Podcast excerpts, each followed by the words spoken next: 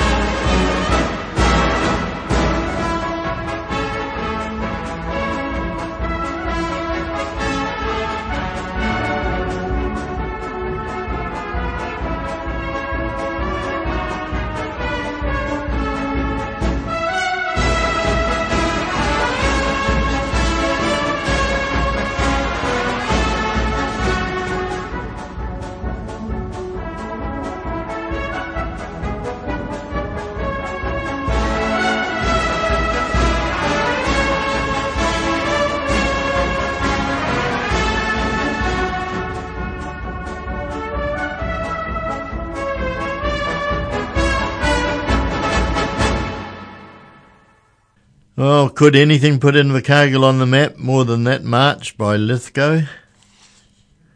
Now let's hear the trombones, featured by the 74 National Band.